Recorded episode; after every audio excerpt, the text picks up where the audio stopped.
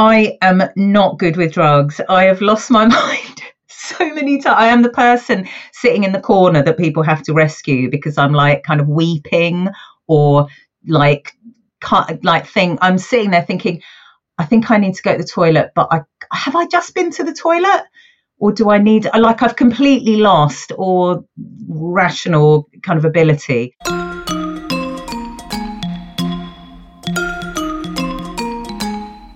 Hi, this is Lol Tolhurst, co-founder of The Cure. And this is Budgie, co-founder of The Creatures, drummer with The Slits, and Siouxsie and the Banshees. Welcome to Curious Creatures. Life after punk. You may think you know the territory, but we drew the map.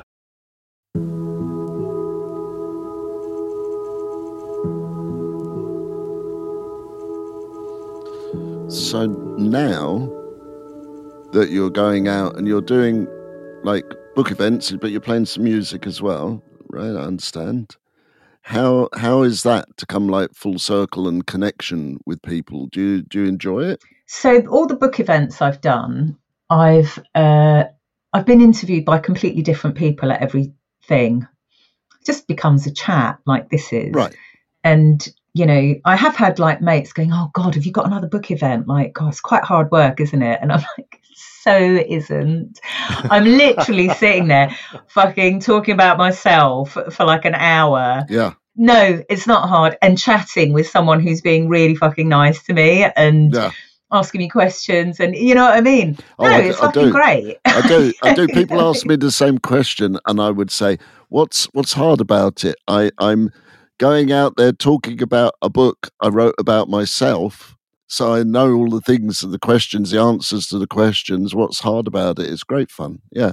But people ask them really, do you ever have like a Q&A question session with the people that have come to see you? Because I did some of those, right, and they're really interesting. I mean, I found after a while there was like 3 or 4 questions that people always asked, but then there's some other ones that are like really interesting, different, and they were the most fun part of the whole event, really.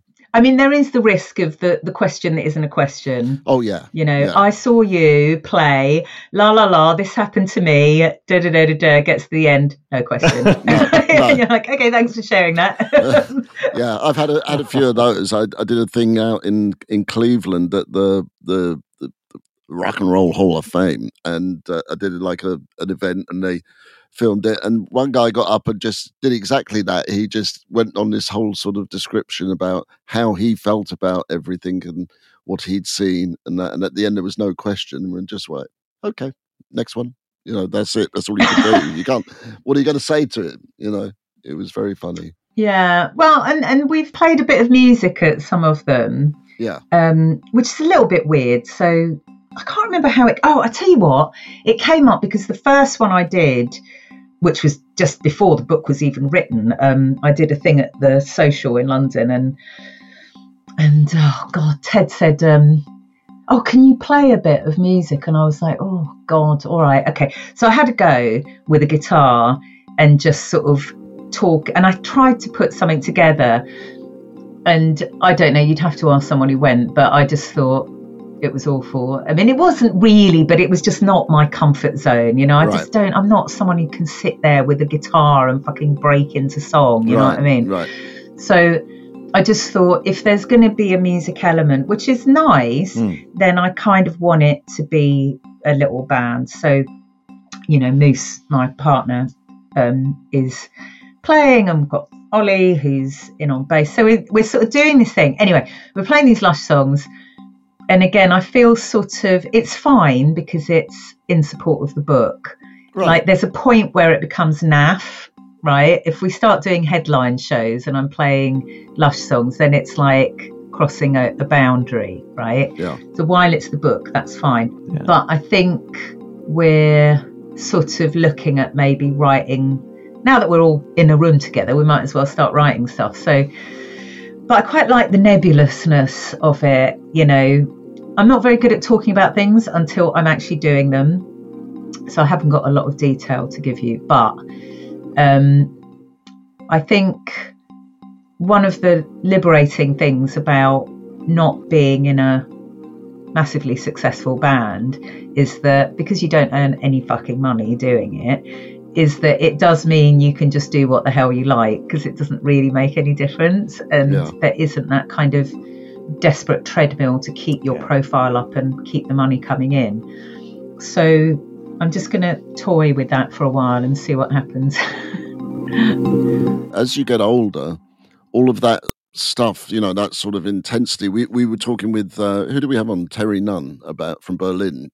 That was like one of our first guests, and she said that she missed all this stuff back in the day because all she was doing was racing to get to the next important thing, you know. And like now we don't have to do that. There's not the pressure to do that, you know, so it kind of liberates you as well. I mean, it is a bit virtue out of necessity. I don't want it to become a kind of, you know, I envy us kind of conversation, but It's that kind of, you know, you go... Like, I can't imagine being in a band where it's like, I mean, I suppose the world has changed as well. You know, there isn't that kind of record company of like, right, you know, it's going to be single album tour, blah, blah, blah. This is when we need the next album. It's got to be a bigger name producer. There's an upward trajectory that has to be adhered to and followed. And, you know, I do think, as fun as that ride can be, and it certainly is the first time round, it's exciting, it ends up sucking the life out of what you're actually trying to do. So I don't miss that aspect of it.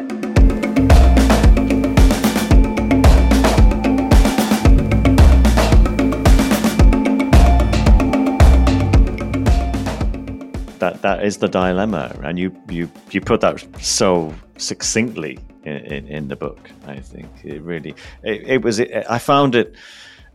like an emotional ride, because you reminded me a lot of how it goes after the point that Lush stopped. You know, you described something where everything had changed.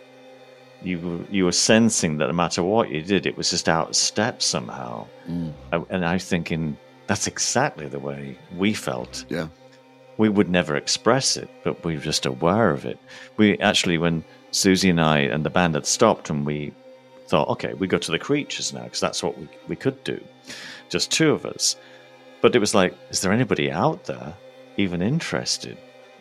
And so we were kind of just like, okay, we'll take an offer, we'll go on the road with John Cale because we probably need him. But the opposite was kind of true. But it was just that there was no kind of surety anymore. You have this like high rise, and everything's just escalating, strength to strength, the next hurdle. And then it was just that big game change somewhere. For us, it was early 90s. We were doing our last album as a band, and it was just that the record company was kind of pulling away but not saying anything. And then for the first time, I remember we had like four people in the studio going like, where's the single? Right. And we'd never had that, you know. Yeah. But it's a strange, you know, area that we've all operated in. It's like life without a safety net, you know. There is no, you know, gold watch at 60, you know, because you haven't done a great job, you know. It's just you go and buy your own stuff. When I did a tour in South America for my book, and, you know, publishing companies are even worse than record companies. They're not going to pay anything, you know, tour support. That's not going to happen, right? So, you know, I thought, well, how am I going to fund my way around this place? And a couple of the better arts festivals said, well, we'll fly you down here and stuff, you know, and put you in a hotel. But then there's a couple of places I couldn't, you know, do anything. So we got this plan. I was like, okay, there's got to be a Cure cover band in every one of these towns that we're playing, you know. And so they sent me all like, you know, YouTube videos of themselves, and I picked the one that looked like the most likely. And then I felt like Chuck Berry, you know. I said, I would turn up at this venue, never done the sound check, rehearsal, nothing, you know, and we just bash our way through 5 songs. And from doing that, you know, that paid for the whole tour. So, oh, bless. That's brilliant. Oh, God. It was very strange. Miki, is Justin in the band? Justin is in... well, no, Justin's not in the band, in the little band, because, like, trying to drag a drum kit around... Sorry, drummers. No, I know. But it's a fucking pain in the ass. Yeah. We just chose the wrong career, you know. The reason I wanted to be a drummer because it had so many bits. I liked all those bits and screws and nuts and bolts. I wanted to build things. Then I realised guitarists just put the guitar in the case. I'm not being funny. I liked all the bits as well. Yeah. You just put the guitar in the case and go to the bar. I was very adept at putting up a drum kit, so... after years of touring with Chris, so music stands and cymbal stands, not a lot of difference. Yeah. No, Justin, I remember I fond memory of Justin when he was in Elastica. Same guy, right? Justin Welch.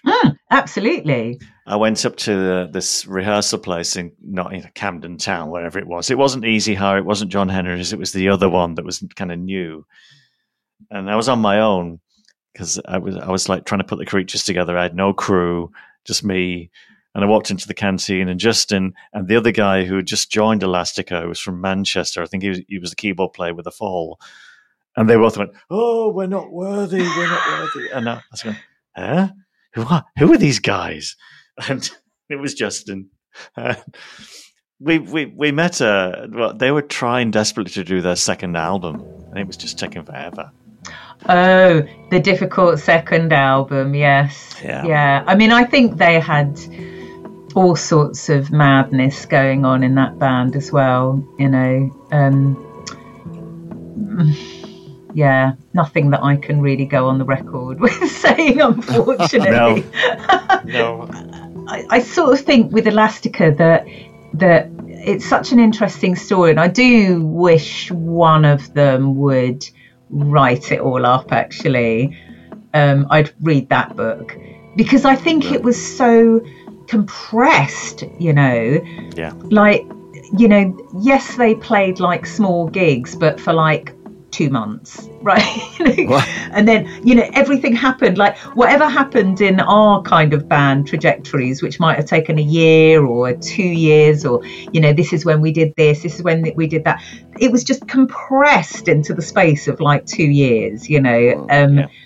From beginning to end, actually, you know, it was just insane. And of course no one can survive that, really. And I think they had, like, you know, some of it was absolutely amazing, but it was so fast that I think they struggled to survive it.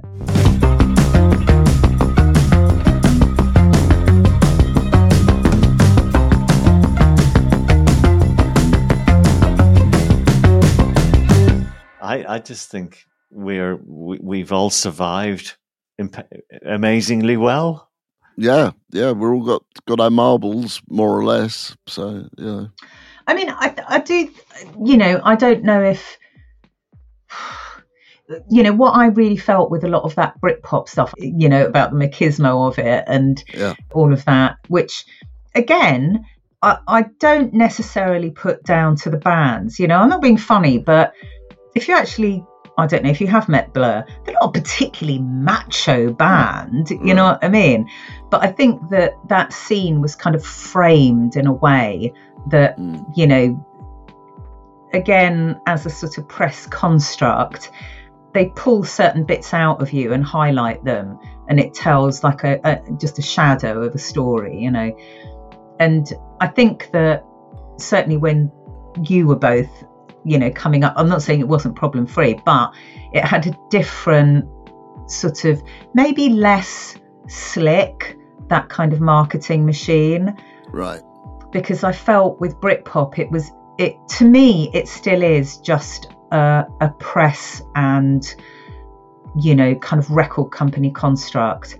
That's who I see as the brains behind it all. I don't think those bands actually particularly even felt that way at the time, that they were part of some flag waving, you know. I know Blur have said that they wrote an album in response to that kind of American, you know, grunge invasion, but I think it was picked up and marketed by, you know, people to sort of emphasize that kind of, you know, cool Britannia stuff.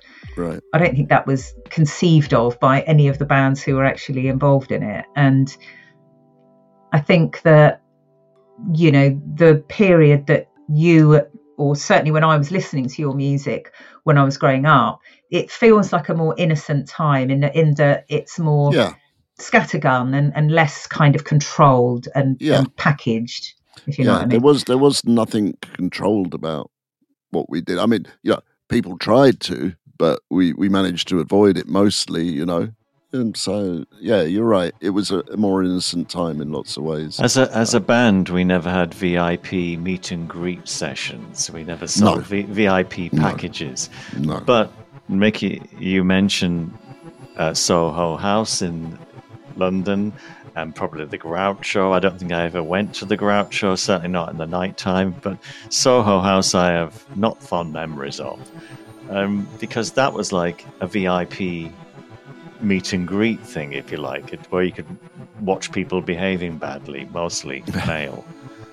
Not a fun place.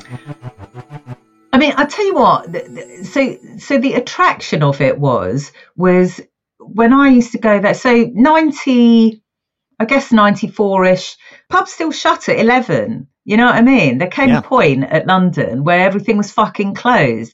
So the idea of being able to get a drink after 11 was quite attractive. Yeah. The fact that you had to spend it, you know, amongst a bunch of utter wankers was like a small price to pay. Small price to pay, yes.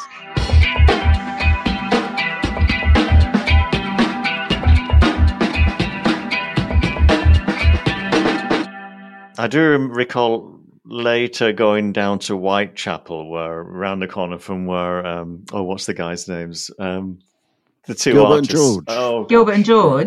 Gilbert and George. Go around to their local and hang out with the guys on the meat market. And all right, the market pub, 5 a.m. Well, I do remember a place on Caledonian Road that was, I think, a kind of Turkish place that you could play pool. I do remember going there with like Spear of Destiny. I was just a fan, but they were going there and I was like, oh my god, it's Spear of Destiny, you're playing pool in the fucking Turkish bar in Caledonian Road.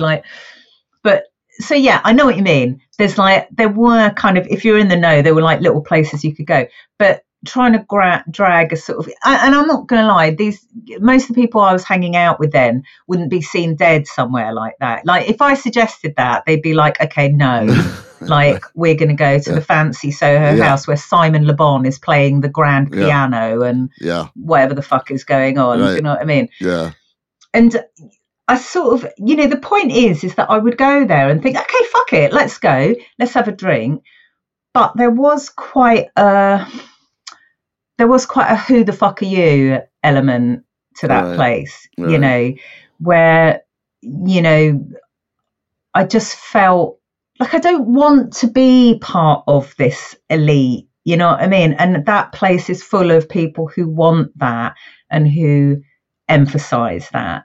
And it kind of ruins the vibe, you know, because you either play the game, you know what I mean? Yeah. Or your, you know, that's the point of that place, is to be a kind of elite establishment. I mean, I'm sort of over egging it a bit, but that's the kind of impression I got. No, you're right. You're absolutely right, because they have one here and it's the same thing here. But I always take that attitude that Groucho Marx had, you know, like, I wouldn't want to be a member of any club that would have me as a member, you know. So if I always remember that, then it's okay. I can go to a few of those things and not get totally involved in it and not be upset by it either, you know. See, I kind of agree to that to a point, right? I would say I'm very happy to be a member of a club that has me as a member, but not if they're only having me because they think I'm really fucking important and that's their reason for having me. Yeah. And I think that was just very much the time. I think there was a lot of drugs around as well. I'm not a big drug taker.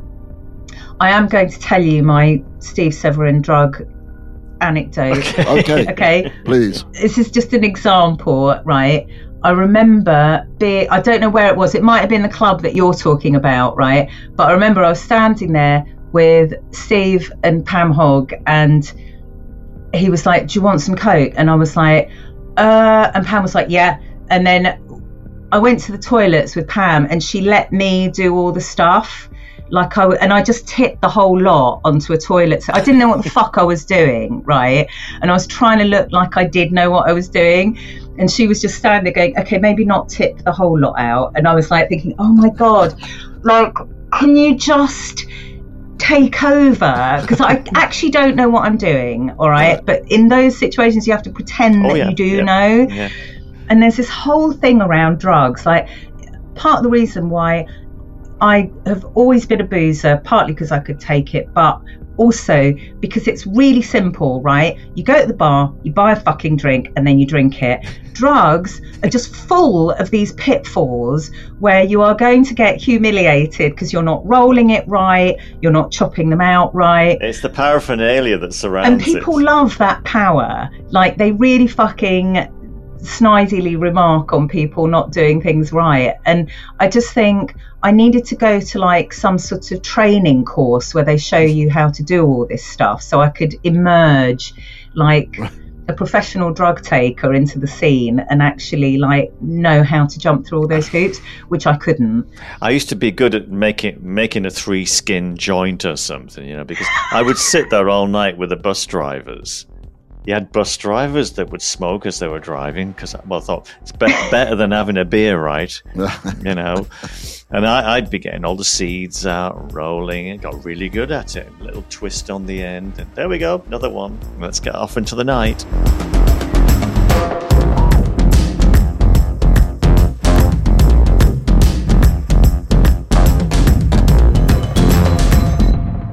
There's a positive side to, you know, not knowing how to do any of those things is that you stay alive, because a lot of people that do that stuff are dead.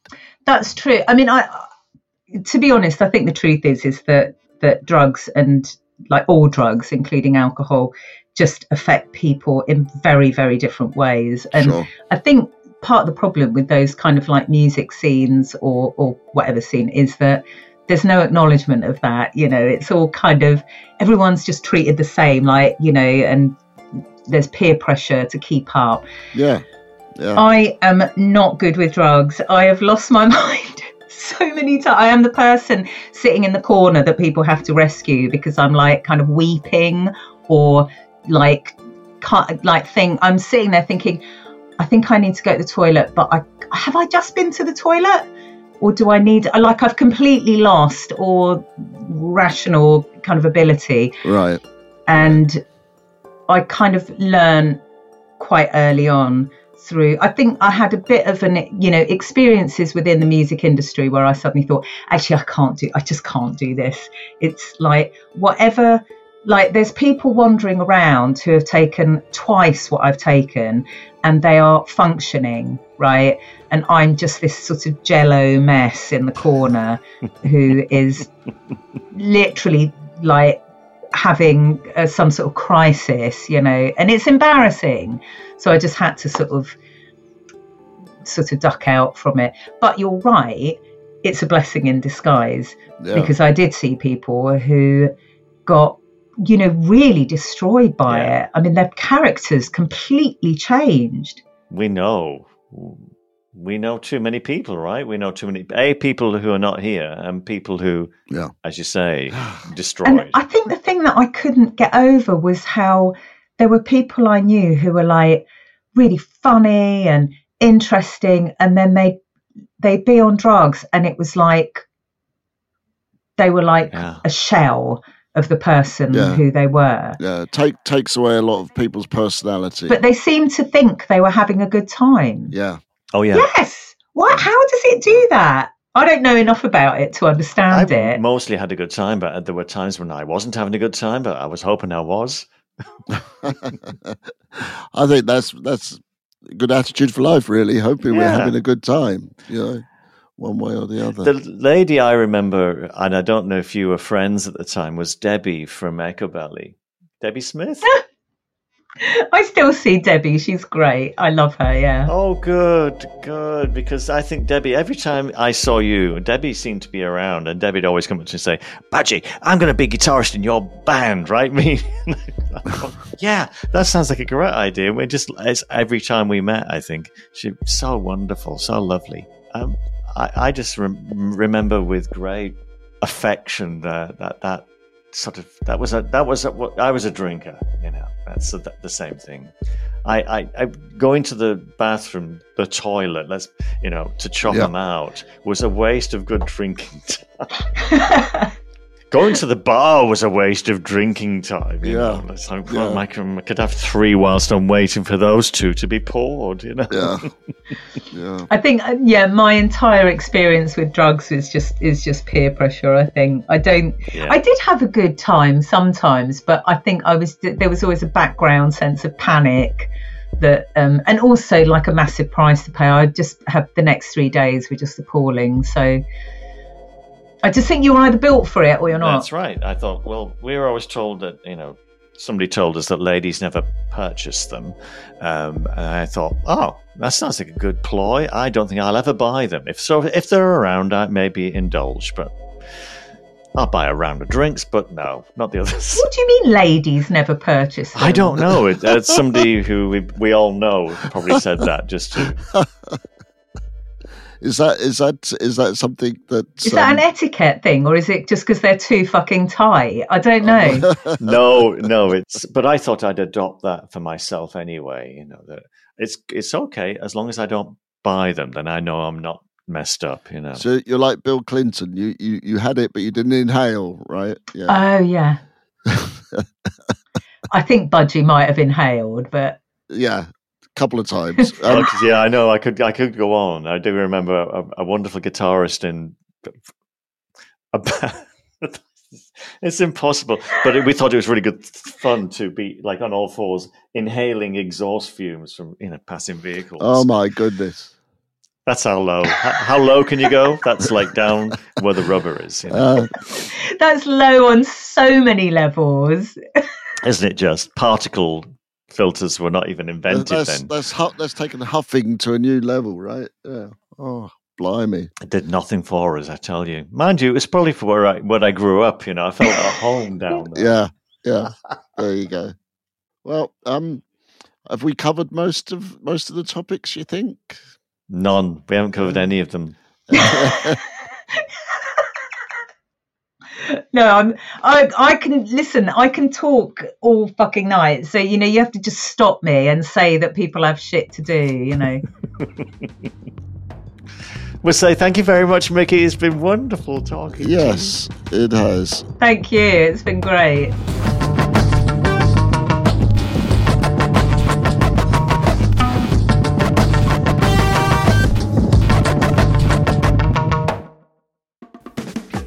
Curious Creatures is created and presented by Lol Tolhurst and Budgie. Producer, Joe Wong. Producer and audio designer, Dan Didier. Executive producer, Mark Cates. Associate producer, Sophie Wilde. Digital marketing, Margie Taylor. Art and logo design, Justin Thomas Kay. Music production, Jackknife Lee. Curious Creatures is on the web, and you can access us at www.curiouscreaturespodcast.com, and you can reach us on Instagram and Facebook at Curious Creatures Official, Twitter at Cure Creatures. To find more of the best music podcasts, visit doubleelvis.com or follow at Double Elvis on Instagram or at Double Elvis on Twitter. Curious Creatures is a production of LXB LLC 2022.